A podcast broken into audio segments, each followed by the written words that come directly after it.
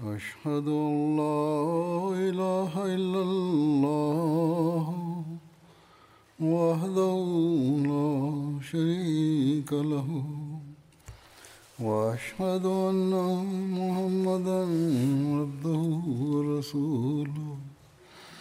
أما بعد فأعوذ بالله من الشيطان الرجيم. بسم الله الرحمن الرحيم. الحمد لله رب العالمين. الرحمن الرحيم. مالك يوم الدين. إياك نعبد وإياك نستعين.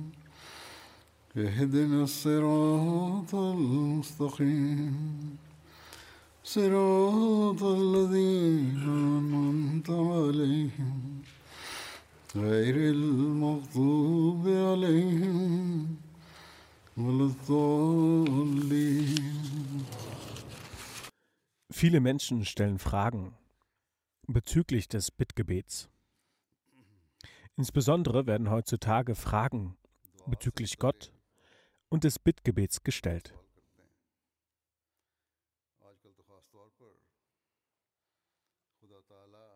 Trotz der Tatsache, dass die Unterstützer des Atheismus mit vielen Kampagnen versuchen, das Wesen Gottes zu attackieren.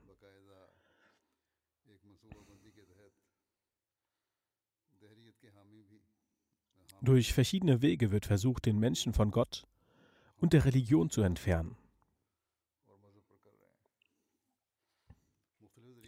Satan versucht den Menschen von der Religion und Gott zu entfernen, indem er sich des falschen Mitgefühls bedient.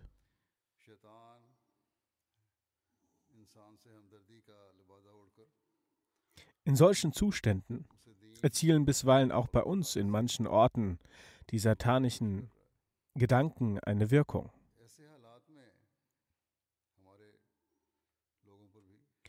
Oder dass durch die Worte der weltzugewandten Menschen und jener, die gegen die Religion sind, in ihnen über die Religion, Gott und über das Gottesdienst Beunruhigung entsteht.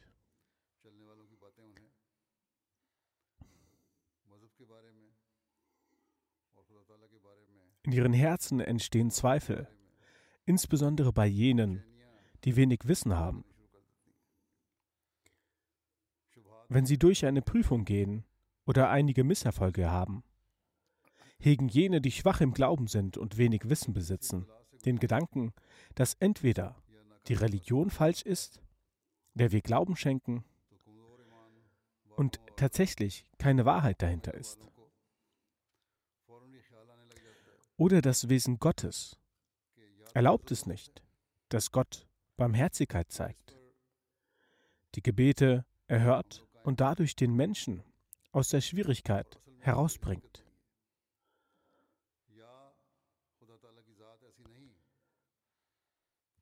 Oder dass Gott, Nausubillah, uns gegenüber unrechtmäßig gehandelt hat, sodass wir diese Umstände durchlaufen müssen.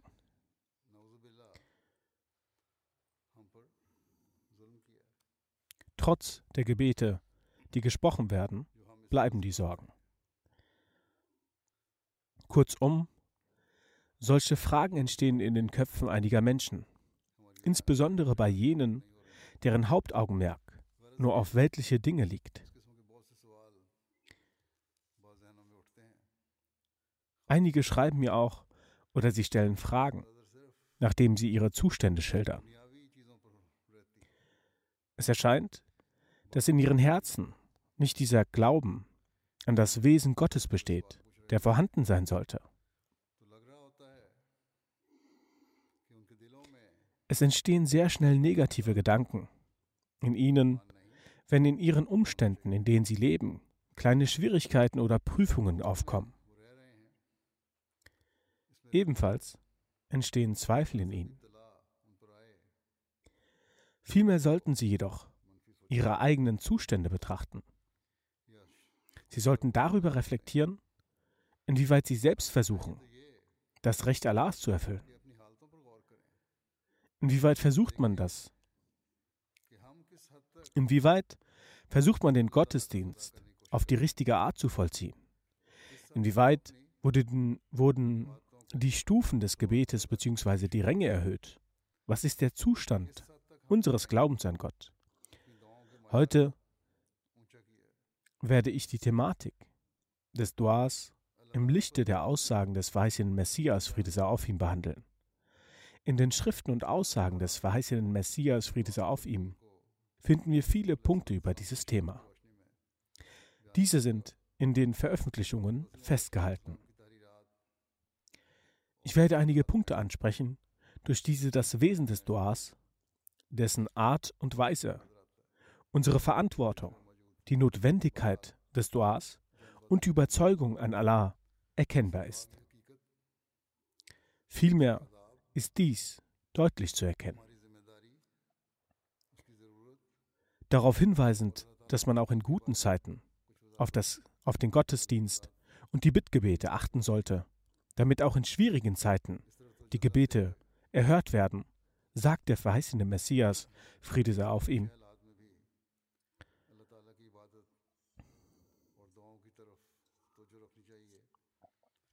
Es ist die Gnade Allahs auf jenem Menschen, der in Zeiten des Friedens genauso Gott fürchtet wie in Zeiten des Unheils. Jener Mensch, der Gott in Zeiten des Friedens nicht vergisst, ihn wird Gott in Zeiten des Unglücks nicht vergessen. Indes jener, der die Zeit des Friedens in Ausschweifungen verbringt und wenn ihm ein Unglück ereilt, beginnt zu beten, dann werden seine Gebete nicht erhört. Wenn die göttliche Strafe kommt, dann schließt sich die Tür der Reue. Fromm und rechtschaffen ist jener, der vor dem Erscheinen der göttlichen Strafe in Gebeten versunken ist. Wie glückselig ist jener, der spendet, Gottes Werk ehrt, gegenüber der Schöpfung gnädig ist und seine Taten gewissenhaft ausführt. Dies sind die Zeichen der Anerkennung. Ein Baum wird anhand seiner Früchte gemessen. Genauso ist es, ein, ist es einfach, einen ehrenvollen und achtbaren zu finden. Die Aufgabe eines wahren Gläubigen ist es, dass er in guten Zeiten niemals das Recht Allahs und das Recht seiner Mitmenschen vergisst.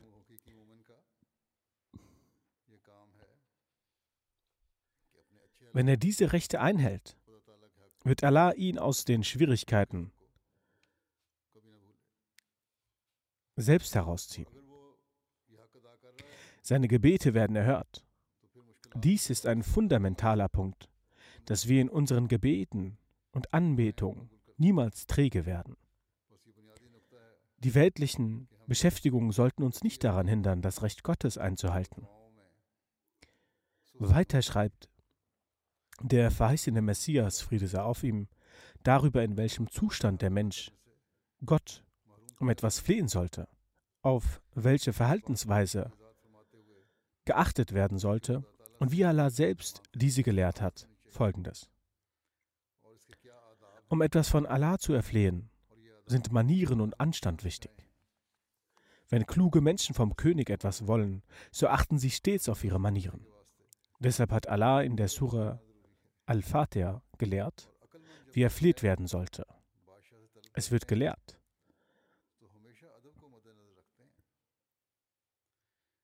Aller Preis gebührt Allah, dem Herrn der Welten. Zuallererst sollst du Allah lobpreisen. Der Gnädige, er ist jemand, der ohne Erflehen und Fragen den Menschen gibt. Und dann ist er der Barmherzige, dass er die wahre Bemühung des Menschen mit Segnungen belohnt. Wahre Bemühung. Auf dieses Wort sollte geachtet werden. Er belohnt den Menschen, wenn er wahre Bemühungen zeigt, und den Maßstab einer wahren Bemühung hat Allah selbst festgelegt. Hierfür muss ein Dschihad geführt werden. dann heißt es, Meister des Gerichtstages, dass die Strafe und Belohnung bei Allah obliegt. Die Strafe und Belohnung im Diesseits, also auch im Jenseits, liegen bei Allah. Also nicht nur im Jenseits, auch die Entscheidungen, Entscheidungen in diesem Leben liegen bei Allah.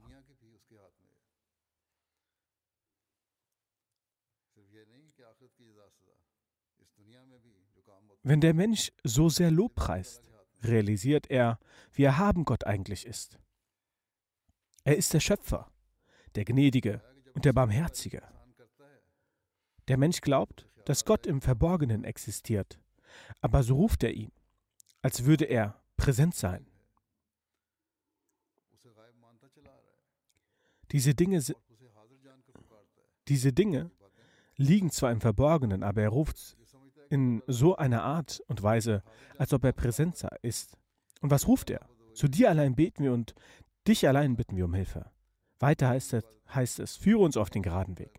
Einen solchen Weg, der vollkommen gerade ist und keinerlei Verformung vorweist. Es gibt einen Weg der Blinden, in dem sie Tag und Nacht arbeiten bis zur Erschöpfung und kein Resultat erzielen. Und es gibt einen Weg, in dem man durch Bemühungen Ergebnisse erzielt. Weiter heißt es, den Weg derer, denen du Gnade erwiesen hast. Dies ist der rechte Weg, durch dessen Befolgung Gnade erwiesen wird. Weiter heißt es, nicht jene, die dein Missfallen erregt haben und nicht irregegangen sind. Durch Führe uns auf den rechten Weg sind alle weltliche und religiöse Belange gemeint.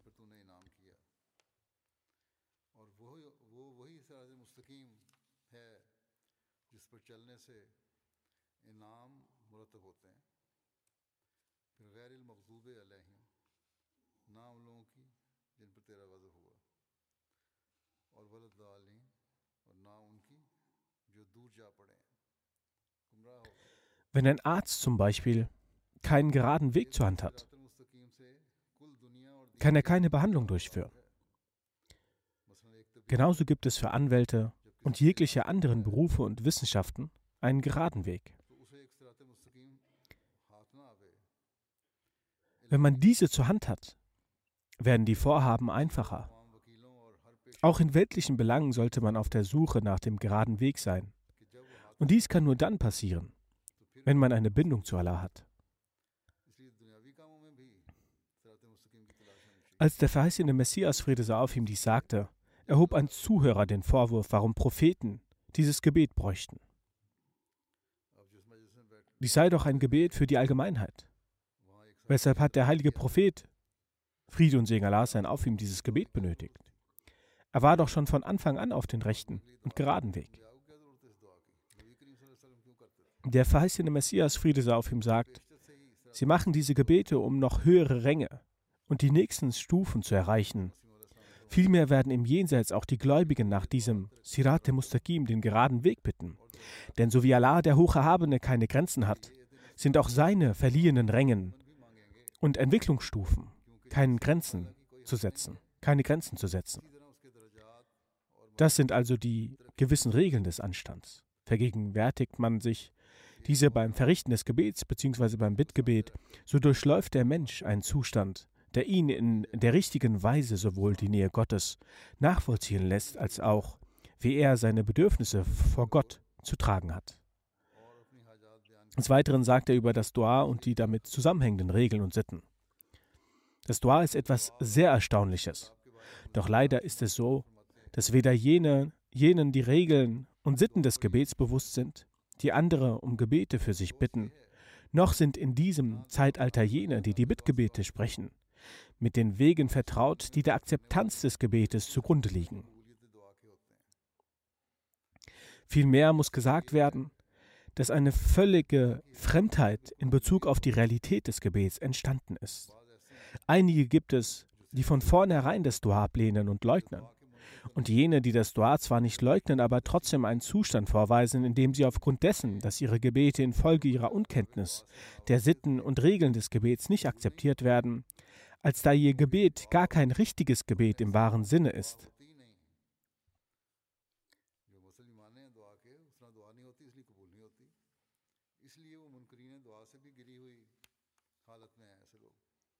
Noch tiefer gefallen als die Leugner des Gebets.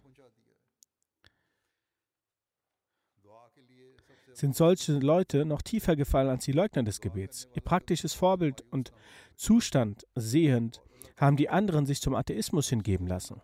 Für das Dua ist zuallererst der Punkt notwendig, dass der Betende nie erschöpft ist und die Hoffnung niemals verliert. Und er darf kein negatives Gedankengut gegenüber Gott schöpfen, dass nun nichts mehr passieren wird. Manchmal wurde beobachtet, dass zu einem Grad gebetet wurde, wo die Knospe des Zwecks kurz davor stand aufzublühen, jedoch die Betenden dann müde wurden, dessen Resultat schließlich Erfolglosigkeit und Scheitern bedeute, bedeutete. Und dieses Scheitern hat einen solchen schlechten Effekt gehabt, dass man anfing, die Wirkung des Gebets in Abrede zu stellen.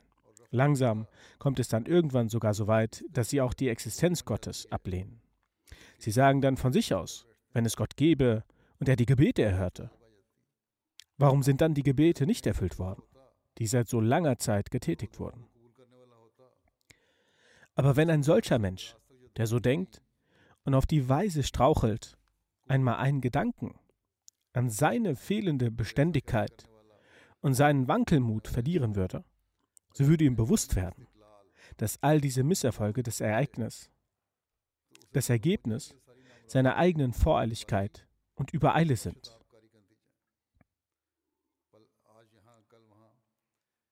Heute hier, morgen woanders. Überhaupt keine Kontinuität, Voreiligkeit im Gemüt.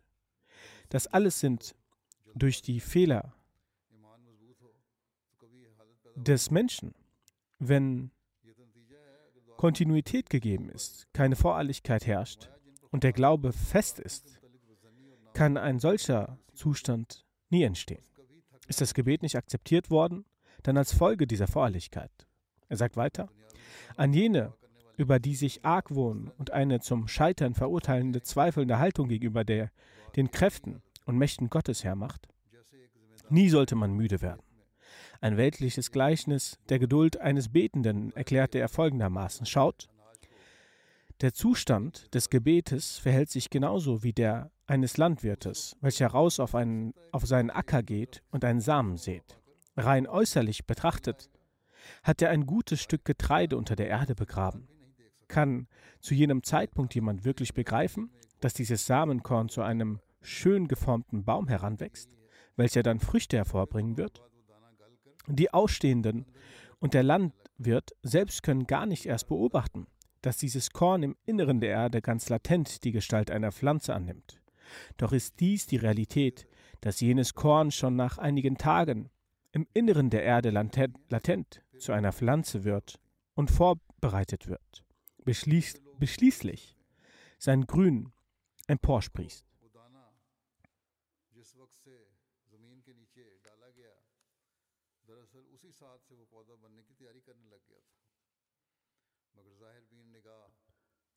उससे कोई खबर नहीं रखती और अब जबकि उसका सब्जा बाहर निकल आया तो सब ने देख लिया लेकिन एक नादान बच्चा उस Ebenfalls können dies die anderen Leute sehen. पर फल लगेगा Nun schaut, von dem Zeitpunkt an, in dem jenes Samenkorn in die Erde gesetzt wurde, begann es auch schon in Wahrheit, sich zu einer Pflanze zu entwickeln.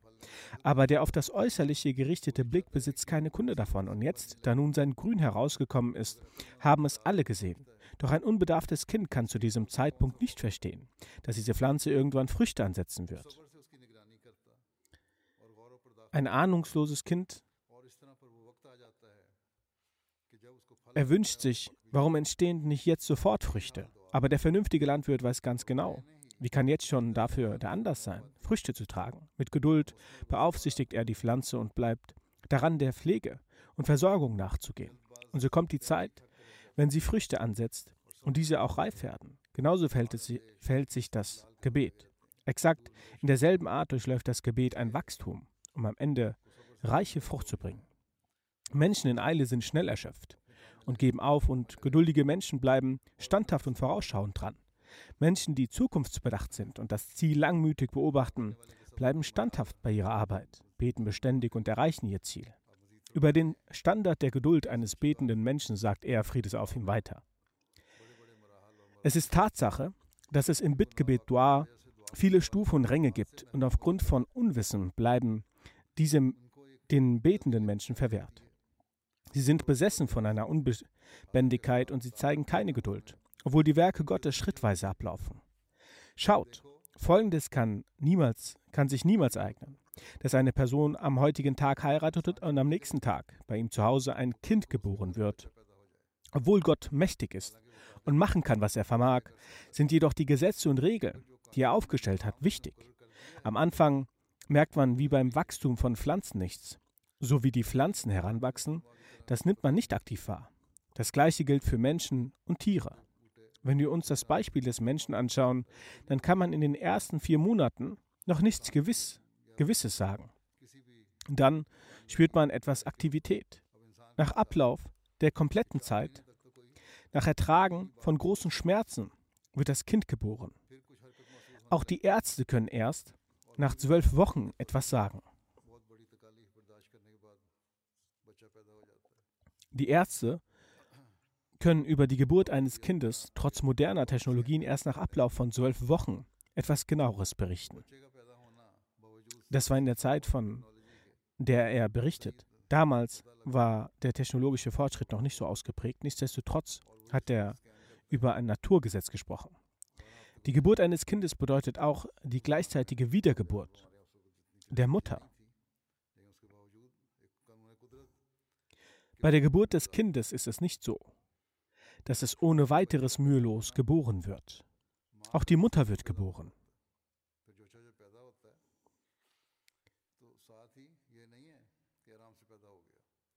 Er, Friede auf ihm, sagt, die Männer können sich womöglich die Schmerzen und das Leid nicht einmal vorstellen, das die Frau während der Schwangerschaft ertragen muss. Jedoch ist es wahr, dass der Frau auch ein neues Leben geschenkt wird. Überleg doch, die Mutter nimmt für die Geburt ihres Kindes einen Tod in Kauf. Dann erst kann sie seinen Freund, seine Freuden sehen. Ebenso ist es für einen Menschen, der betet, wichtig, dass er Übereifer und Eile ruhen lässt und alle Schwierigkeiten aushält. Er sollte nicht ungeduldig sein und Schmerzen aushalten. Er sollte durchgehend Gebete sprechen und niemals den Zweifel hegen, dass sein Gebet bzw. Dua nicht erhört wird. Letztendlich kommt die Zeit. Die Zeit für die Erlangung der Ergebnisse des Gebetes tritt ein, vergleichbar, als würde der ersehnte Wunsch, ein Kind bekommen, erfüllt werden ein Kind zu bekommen, erfüllt werden.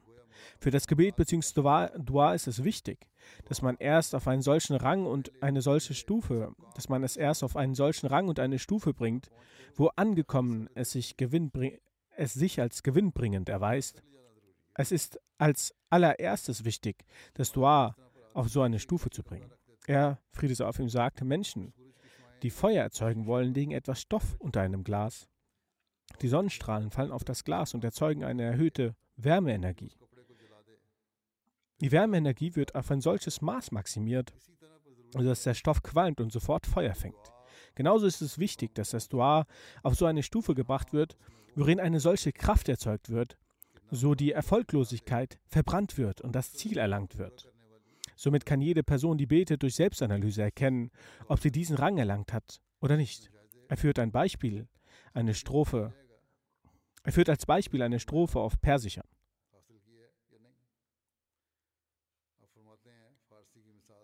Durch den Ruf wird ersichtlich, dass dein Rauch sehr empor ist. Das wurde in Bezug auf Gott gesagt. Er, Friede sei auf ihm, sagt, bis zu langer Zeit muss der Mensch in Bittgebeten vertieft bleiben. Letzten Endes legt es Allah, der Erhabene, offen.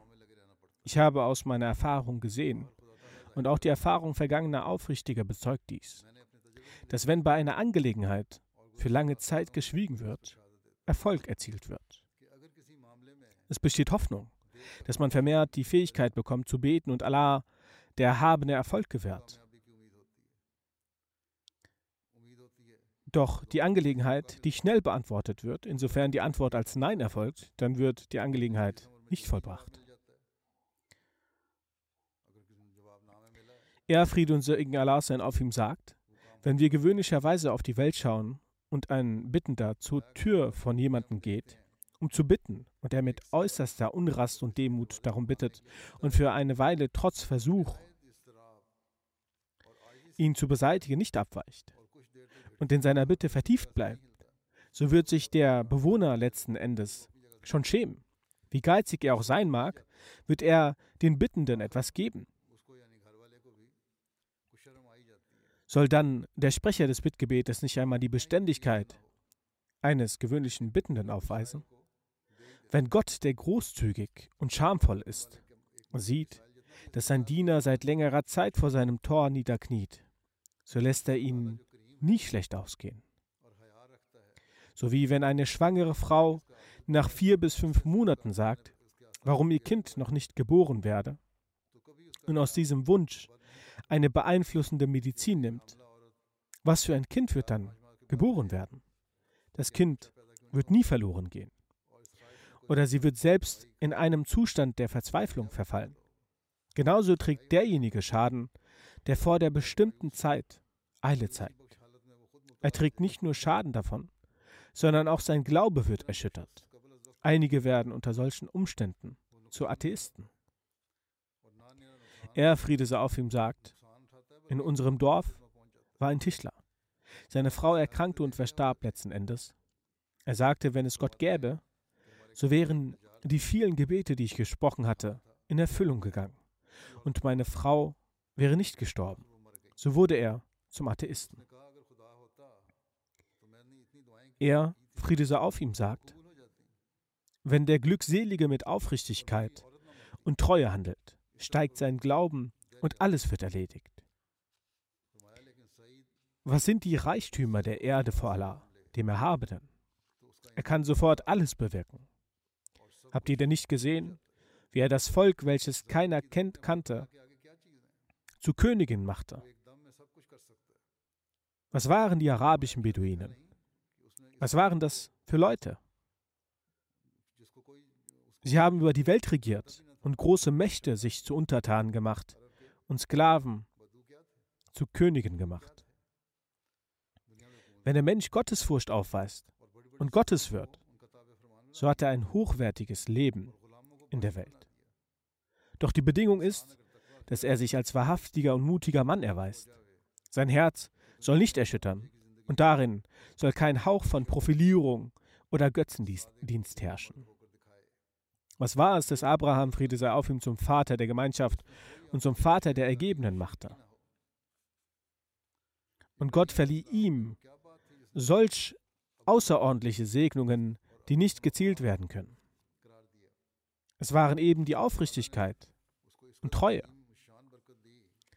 Schaut, Abraham, Friede sei auf ihm, hat ein Gebet gesprochen, dass aus seiner Nachkommenschaft in Arabien ein Prophet kommt. Ist das in demselben Moment in Erfüllung gegangen?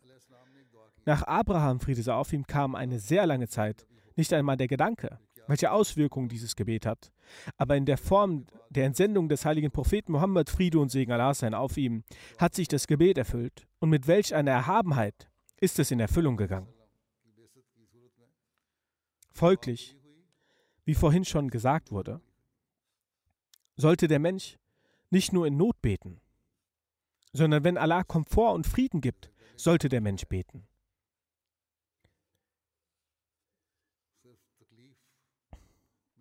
Diese Thematik erläuternd, dass Körper und Seele eine Bindung haben sollten und wie die Bindung sein sollte, schreibt der verheißene Messias, Friede sei auf ihm.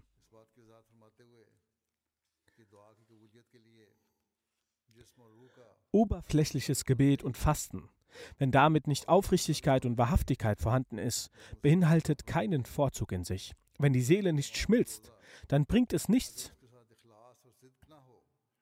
Yogi und Asketen nehmen viele Bürden auf sich. Oft wird gesehen, dass manche von ihnen ihre Hände vertrocknen lassen, Hände erheben und für mehrere Tage emporhalten. Und die Hand vertrocknet, ausstirbt. Sie nehmen viele Anstrengungen auf sich und begeben sich in viele Schwierigkeiten und Prüfungen, aber diese Schwierigkeiten geben ihnen kein Licht. Noch bekommen sie Gelassenheit und Zufriedenheit, sondern ihre innere Verfassung ist beschädigt. Sie durchlaufen körperliche Übungen dessen innere Bindung ist wenig und keine Auswirkung hat es auf ihre Spiritualität. Tricks können sie zeigen, offenkundige Bürden können sie auch auf sich nehmen.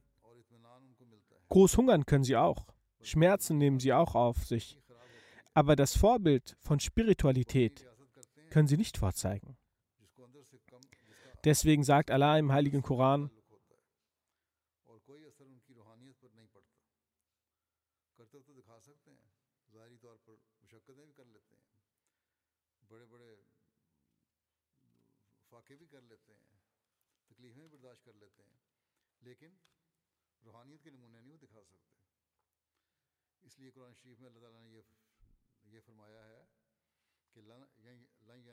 Ihr Fleisch erreicht Allah nicht, noch tut es ihr Blut, sondern eure Ehrfurcht ist es, die ihn erreicht.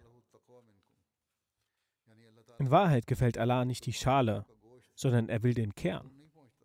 Nun stellt sich die Frage, dass wenn das Fleisch und Blut nicht erreicht, sondern Daqwa erreicht, wozu muss man dann opfern? Genauso wenn das Gebet und Fasten von der Seele ist, wozu braucht man das Offenkundige? Man kann im Herzen im Sitzen das Gebet verrichten und Gebete sprechen, weinen vor Allah, Tränen vergießen, wie es in früherer Religion war. Wie es in früheren Religionen war. Verschiedene körperliche Haltungen, die es im Gebet gibt, Qiyam, Ruku, Sajda. Wozu braucht man diese? Er sagt, die Antwort ist, dass es eine festgelegte Sache ist, dass die Leute, die aufhören, vom Körper Nutzen zu ziehen, die Seele dies nicht akzeptiert. Und in ihnen kann Hingabe, Demut, die Dienerschaft gegenüber Gott nicht entstehen, was das wahre Ziel ist, die nur mit dem Körper arbeiten und die Seele nicht darin mit einbeziehen. Diese begehen auch einen gefährlichen Fehler und die Yogis gehören zu dieser Kategorie. Die Arbeit von ihrem Körper nehmen, aber sie haben keine Bindung zu der Seele. Allah hat eine Bindung zwischen Seele und Körper gelegt. Die Auswirkung des Körpers hat auf die Seele zum Beispiel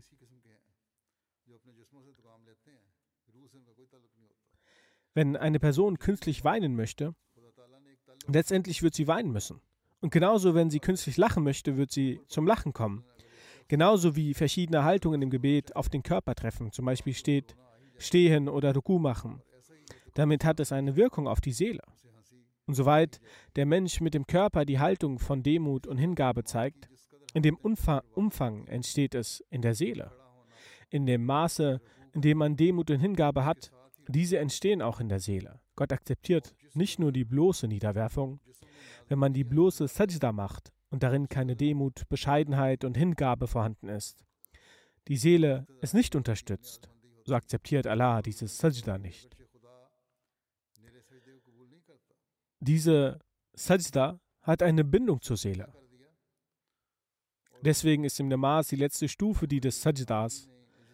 Wenn der Mensch zur höchsten Stufe der Hingabe und Demut gelangt, so will er in dem Moment das Sajda vollziehen. Es ist eine natürliche Sache. Er will den vollkommenen Zustand der Demut zeigen. Er wirft sich nieder und geht in den Zustand des Sajdas. Herr Friede Sauf ihm schreibt, selbst in Tieren beobachtet man diesen Zustand. Auch Hunde, wenn sie ihren Herrn lieben, kommen sie und legen ihren Kopf auf seine Füße hin und bringen die Bindung ihrer Liebe in der Form der Niederwerfung zum Ausdruck. Daraus kann man klar entnehmen, dass der Körper eine besondere Bindung zur Seele hat. Genauso zeigen sich die Zustände der Seele auf den Körper. Wenn die Seele in Trauer ist, dann zeigen sich die Merkmale auch auf den Körper und Tränen werden vergossen. Man ist traurig und dies ist auch zu erkennen.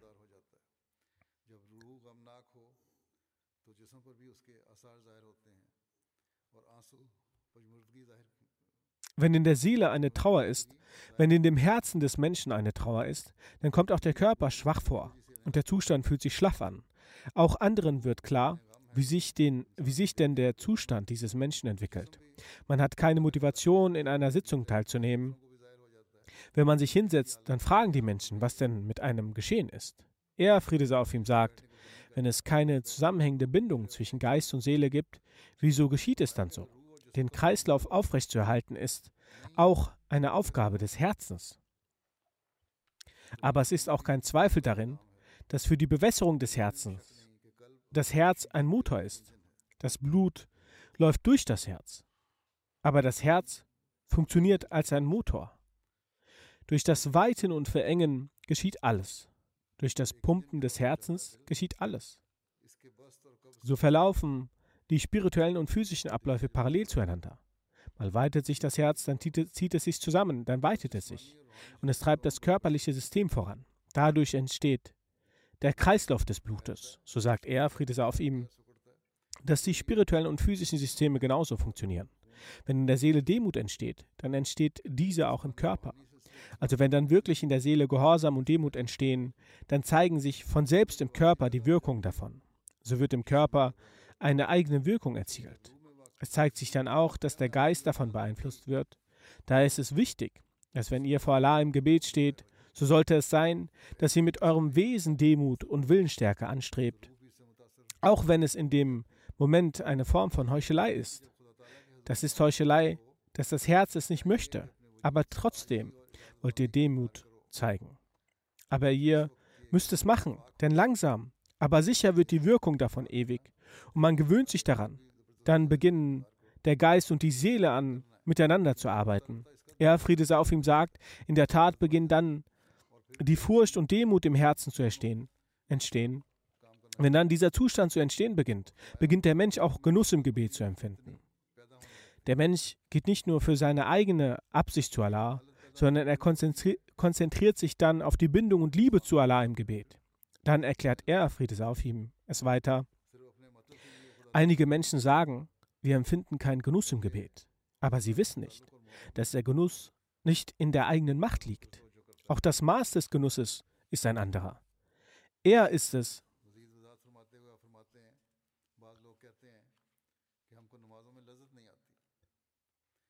Es ist so, wie eine Person sich in schweren, in sehr schweren Leid befindet, aber er empfindet diesen Schmerz auch als Freude. Nun, in jenen Tagen, als er es erwähnte, herrschte der Kampf um die Freiheit von Transvaal. Er, Friede auf ihm, sagt, die Menschen, die in Transvaal kämpfen, so gibt er ihr Beispiel, auch wenn, wenn darin viel Lebe, Leben verenden, und Frauen zu Witwen werden und die Kinder verweisen, aber so schickt sie der Mut und das Wohl des Volkes in den Tod. Sie bringen die Opfer für ihr Volk. Ihr Mut zum Volk und das Wohl des Volkes schickt sie mit Freuden in den Tod. Hierfür würdigt das Volk ihre Mühe und Lebensopfer, wobei die Absichten des Volkes eins sind. Die Absichten sind eins. Eine Partei erbringt die Opfer. Die andere anderen ermutigen diese und achten diese. Wieso wird dann die Mühe des, dieser Menschen, wieso wird dann die Mühe dieser, dieser Menschen geachtet? Wegen ihrem Leid und Drangsal. Weil sie Leid und Drangsal auf sich nehmen. Deshalb werden sie geachtet. Wegen ihrem Mut und Lebensopfern werden sie gewertschätzt, welche, um die Freiheit zu erlangen, Mühsal auf sich nehmen. So kommt die ganze Freude und Genuss nach dem Leid. Deshalb wurde im Heiligen Koran dieses Prinzip genannt, mit der Drangsal kommt die Erleichterung. Wenn vor einer Freude kein Schmerz ist, dann bleibt diese Freude keine Freude. Genauso gibt es Menschen, die sagen, dass sie keinen Genuss im Gebet verspüren. So sollten sie sich zuerst fragen, wie viel Leid und Drangsal sie für das Gebet auf sich nehmen. Wenn sie keinen Genuss erfahren, dann sollen sie zuerst sich fragen, ob sie das Leid und die Drangsal für das Gebet auf sich genommen haben. Wie viel Leid und Drangsal ein Mensch auf sich nimmt, so wird auch das nach der Veränderung des Zustands zu einer Freude. Er, Friede sei auf ihm, sagt, ich meine nicht, dass der Mensch sich in viel Leid stürzt und überhaupt und behauptet, über das Vermögen, Vermögen hinaus Schwierigkeiten auf sich zu nehmen, sondern gemeint ist, dass er auf die Zeit achtet und das Gebet mit all seinen Erfordernissen und Vorbereitungen verrichtet und auch seinen Schlaf opfert, ebenfalls sein Handeln opfert und versucht, das Gebet zur richtigen Zeit zu verrichten. Die Furcht Allahs soll in seinen Herzen entstehen. Einige Menschen sind auch solche, die zwar selbst kein Leid auf sich nehmen oder nicht auf sich nehmen wollen. Sie denken, wenn sie andere da, um Dua bitten, dass sich dann ihre Probleme lösen werden. Wenn ihr sie fragt, dann antworten sie manchmal, dass sie nicht einmal die fünf Gebete regelmäßig verrichten.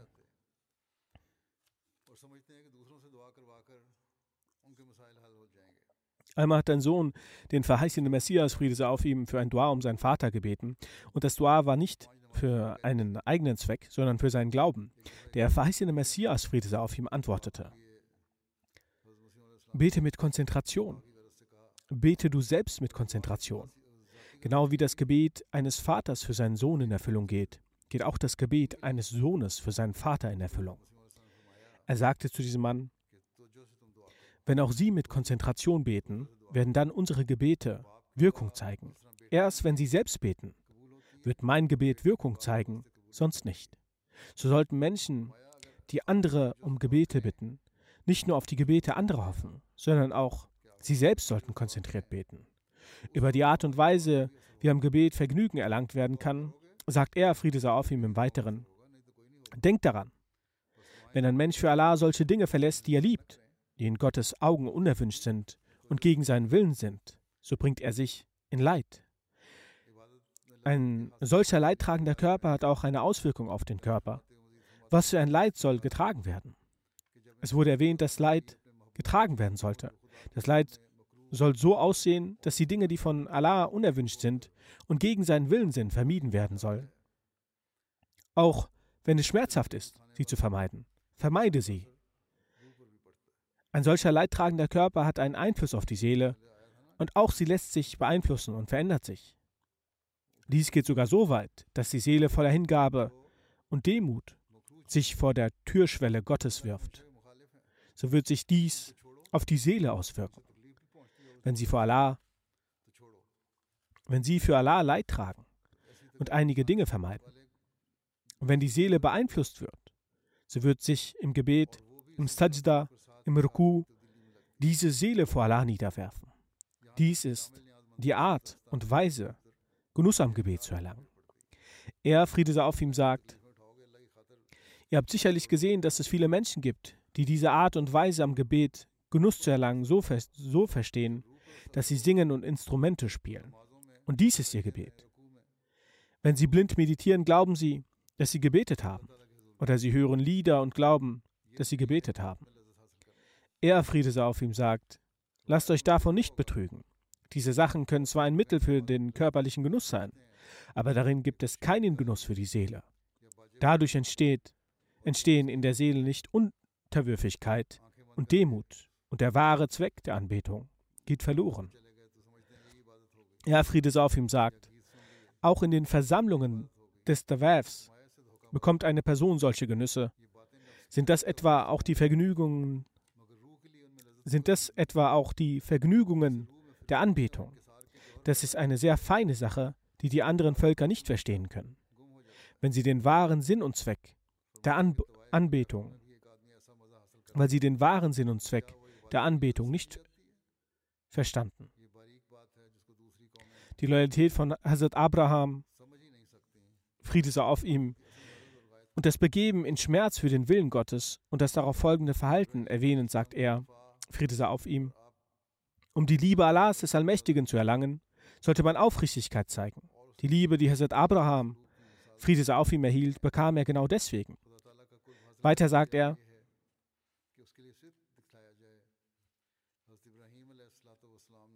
Abraham ist der Abraham, der Loyalität zeigte. Um Loyalität, Aufrichtigkeit und reine Absicht zu Allah, dem Allmächtigen zu haben, erfordert einen Tod.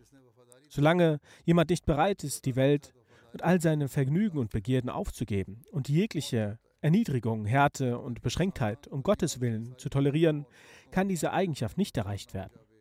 Götzenanbetung ist nicht nur, dass man Bäume und Steine anbetet, sondern jede Sache, die die Allahs, die die Liebe Allahs des Allmächtigen verhindert und sie präferiert, ist ein Götze. Solche Götzen enthalte, enthält der Mensch, aber bemerkt es nicht, dass er Götzenanbetung begeht. Solange man also nicht voll und ganz Allah, dem Allmächtigen, gehört und nicht bereit ist, jegliche Schwierigkeiten auf seinen Weg zu ertragen, ist es schwierig, dass Aufrichtigkeit und Wahrhaftigkeit entsteht. Den Titel, den Abraham Friede sei auf ihm bekam, bekam er ihn einfach so? Nein, der Ruf von kam dann, als er bereit, als er bereit war, seinen Sohn zu opfern. Allah, der Allmächtige, mag Taten und wird durch Taten zufrieden. Und Taten kommen von Trauer und Leid. Wenn der Mensch bereit ist, für Allah, den Allmächtigen, Leid zu ertragen, dann lässt er ihn nicht trauern. Schaut, als Abraham, Friede sei auf ihm, für die Belohnung des Befehls Allah, Allahs, des Allmächtigen, seinen Sohn opfern wollte und alle Vorbereitungen machte, so befreite Allah, der Allmächtige, seinen Sohn. Er wurde in das Feuer geworfen, aber das Feuer konnte ihm nichts tun.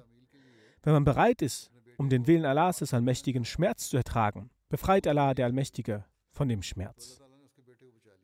Wir haben zwar in unseren Händen unseren Körper, aber nicht die Seele.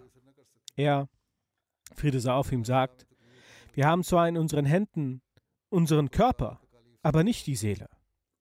Aber darin gibt es keinen Zweifel, dass die Seele eine Verbindung zum Körper hat. Und der Körper hat definitiv einen Einfluss auf die Seele. Daher sollte man nie denken, der Körper beeinflusse den Geist nicht. Die Art und Weise, auf die ein Mensch handelt, entspringt diesem Bild, in dem Körper und Geist vereint werden. Ein getrennter Körper oder ein alleiniger Geist können keinen, keine guten oder schlechten Taten vollbringen. Daher werden wir werden im jüngsten Gericht beide der Belohnung und Strafe ermessen. Manche Menschen, die das nicht verstehen, erheben den Einwand, das Paradies für Muslime sei körperlich. Dabei verstehen sie nicht, wenn der Körper bei der Tat beteiligt war, wieso sollte er bei der Bestrafung getrennt werden? Der Grund ist, dass im Islam beide Verfahren als das extremen, als extreme, extremen Zustände auf beiden Seiten ablehnt und stattdessen den mittleren Weg lehrt. Denn beides birgt Gefahren in sich und sollte vermieden werden. Der gewaltvolle Missbrauch am Körper führt zu nichts und auch Bequemlichkeit bringt keine Lösung. Also den Körper in schwierige Lagen zu bringen, führt zu nichts. Und wenn du in Bequemlichkeit verharrst, verharrst, es ist wichtig, Körper und Geist zu verbinden. In Zeiten des Gebe Gebets kann es zu Prüfungen kommen. Der verheißene Messias, Friede sei auf ihm, nennt das Beispiel des Volk Mose, Friede sei auf ihm, und wie es langen Prüfungen gestellt wurde. Er, Friede sei auf ihm, sagt, für jede Aufgabe gibt es ein Zeitalter und die Gesegneten warten auf diese Aufgabe. Wer es nicht erwartet und stattdessen auf eine Lösung aus dem Wunderbrunnen hofft, ist tollkühn und nicht bei Sinnen. Meines Erachtens ist es auch möglich und war es auch, dass die Prüfung im Zeitalter des Gebets darin besteht, dass es mehr Prüfungen gibt. Wie als Moses Friede auf ihm kam, um sein Volk aus der Gefangenschaft des Pharaos zu befreien. Da war ihre Aufgabe in Ägypten, den halben Tag Backsteine zu verlegen und die andere Hälfte die eigene Arbeit zu tun. Sie hatte, hatten den halben Tag frei und in der anderen Hälfte mussten sie für den Pharao arbeiten. Aber als Moses, Friede sei auf ihm, sie befreien wollte, wurde die Arbeit der Kinder Israel wegen der Dreistheit der Missetäter mehr. Und als Strafe bekamen sie den Befehl, den halben Tag Steine zu verlegen und in der anderen Hälfte Heu zu bringen. Beides waren Arbeiten für den Pharao. Es blieb keine Zeit für sie selbst. Als Moses Friede sei auf ihm den Befehl erhielt und den Kindern Israels vortrug, wurde sein Volk wütend und sagte: Moses, möge Gott dir den Schmerz geben, den wir empfinden. Sie verfluchten Moses, Friede sei auf ihm, weiter, aber Moses, Friede sei auf ihm, ermahnte sie nur zur Geduld. In der Tora steht dieses Geschehen geschrieben. Je mehr Moses sie beruhigte, desto aufgebrachter wurden sie und wütender. Am Ende kam die Erlaubnis, aus Ägypten zu fliehen, die Erlaubnis, die Hijra zu vollziehen und Kleidung und Geschirr der Ägypter mitzunehmen. Als Moses, Friede sei auf ihm, mit seinem Volk fortging, verfolgte der Pharao sie mit seiner Armee. Als die Kinder Israel sahen, dass die Armee des Pharaos sich näherte, wurden sie unruhig. Im Koran steht, dass sie liefen und sagten,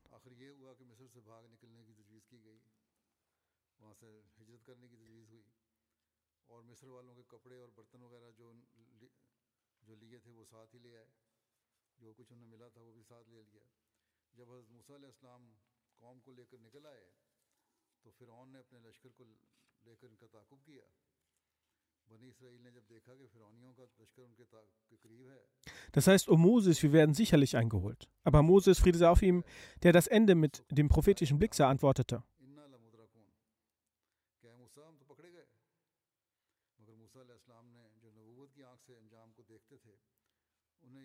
Das heißt keineswegs, mein Herr ist mit mir. Er wird mich führen. Laut Tora fragte sie auch, fragten sie auch, waren in Ägypten keine Gräber für uns bestimmt? und sie kamen in Unruhe, weil hinter ihnen die Armee des Pharaos war und vor ihnen der Fluss Nil. Sie sagten, wenn wir in Ägypten gewesen wären, wären wir dort auch gestorben. Wir wären dort begraben worden. Jetzt sind wir in Schwierigkeiten. Vor uns ist ein Fluss und hinter uns ist eine Armee, die uns alle umbringen wird. Sie waren sehr besorgt. Er, Friede sei auf ihm, sagt, sie sahen, dass sie, wenn sie nach hinten gehen, sich retten können. Noch wenn sie nach, doch wenn sie nach vorne gehen würden. Noch wenn sie nach vorne gehen würden.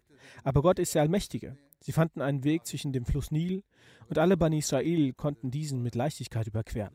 Aber die Armee des Pharao, Pharaos ertrank. Das war ein phänomenales Ereignis und Wunder, bei dem Allah zu einem solchen Zeitpunkt einen Weg für sich schuf. Und genau das geschieht mit einem Gläubigen, dass er aus Schwierigkeiten, aus jeder Erschwernis befreit wird. Es ist so, dass zwischen dem Zeitpunkt des Bittgebetes und der Erfüllung dessen Schwierigkeiten noch Schwierigkeiten kommen. Es kommen auch solche Hindernisse, die einem das Rückgrat brechen.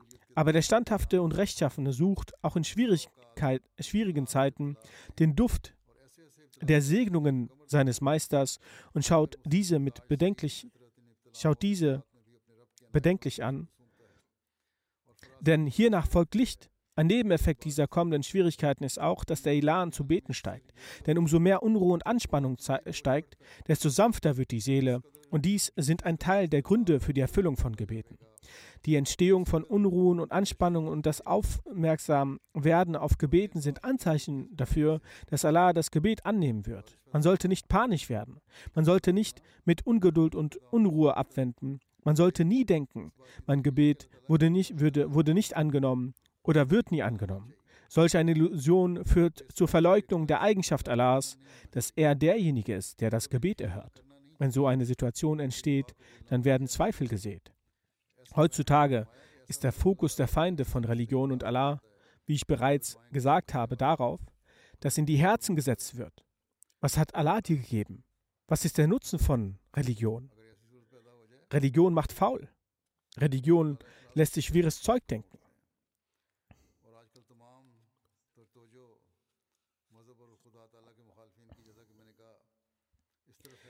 In solch einer in, solchen, in einer solchen Zeit ist es die Aufgabe jeden Ahmadis, dass er eine aufrechte Bindung zu Allah aufbaut. Das Gebet und die Bindung soll nicht von den Umständen und von den Nöten abhängig sein, sondern auch in friedlichen und angenehmen Zeiten sollte eine Verbindung mit Allah und das Aufrechterhalten der Gebete und der Glaube an die Gebete da sein.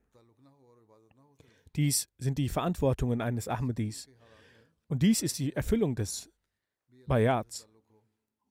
Der verheißene Messias Friede sei auf ihm, sagte, für unsere Gemeinde ist es erforderlich, dass ihr Glaube wächst, dass der wahrhaftige Glaube und Verständnis über Allah erlangt wird, in Bezug auf gute Taten herrscht, keine Faulheit oder Halbherzigkeit. Denn wenn Faulheit herrscht, dann wird selbst das Wusu, also die Waschung zum Gebet, als eine Bürde angesehen werden. Geschweige denn, dass man zu Tahajjud aufsteht. Er, Friede und Segen Allah sein auf ihm, sagt, wenn der Grundstein, Grundstein für gute Taten nicht entsteht und, das, und der Elan für die Bestrebung von guten Taten, wenn, ihr, wenn in dir kein Elan für das Voranschreiten in guten Taten ist, dann ist eine Bindung mit dann ist eine Bindung aufzubauen nicht von Nutzen. Mit, wir sollten mit Unruhe versuchen, unsere Verbindung mit Allah zu vertiefen und wenn dies dann eine wahrhaftige Bindung ist, dann werden wir auch die Wunder der Erhöhung von Gebeten sehen. Möge Allah uns dies ermöglichen. Beten Sie in den Tagen besonders für die Ahmadis in Pakistan. Dort wird mehr und mehr versucht, Schwierigkeiten für Ahmadis zu schaffen. Beten Sie auch für die Ahmadis in Algerien. Sie sind ebenfalls in Schwierigkeiten, sowie auch an anderen Orten, wo Ahmadis es schwierig haben. Möge Allah jeden Ahmadi an jedem Ort schützen und vor allen Schwierigkeiten schützen, vor jeder Sorge schützen und den Feind verschwinden lassen.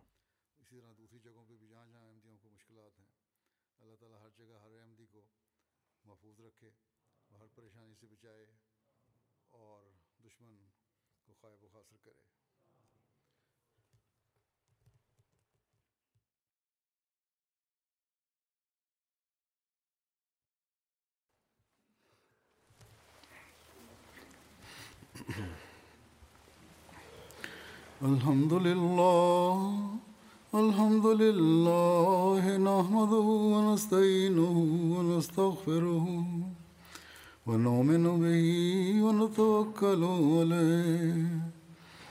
ونعوذ بالله من شرور أنفسنا ومن سيئات أعمالنا.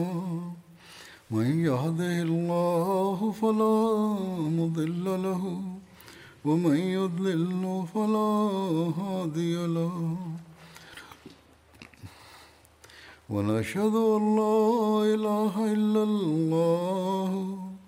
ونشهد أن محمدا عبده ورسوله. عباد الله رحمكم الله. إن الله يأمر بالعدل والإحسان. وإيتاء ذي القربى وينهى عن الفحشاء والمنكر والبغي يعظكم لعلكم تذكرون. اذكروا الله يذكركم وادعوه يستجب لكم ولذكر الله أكبر.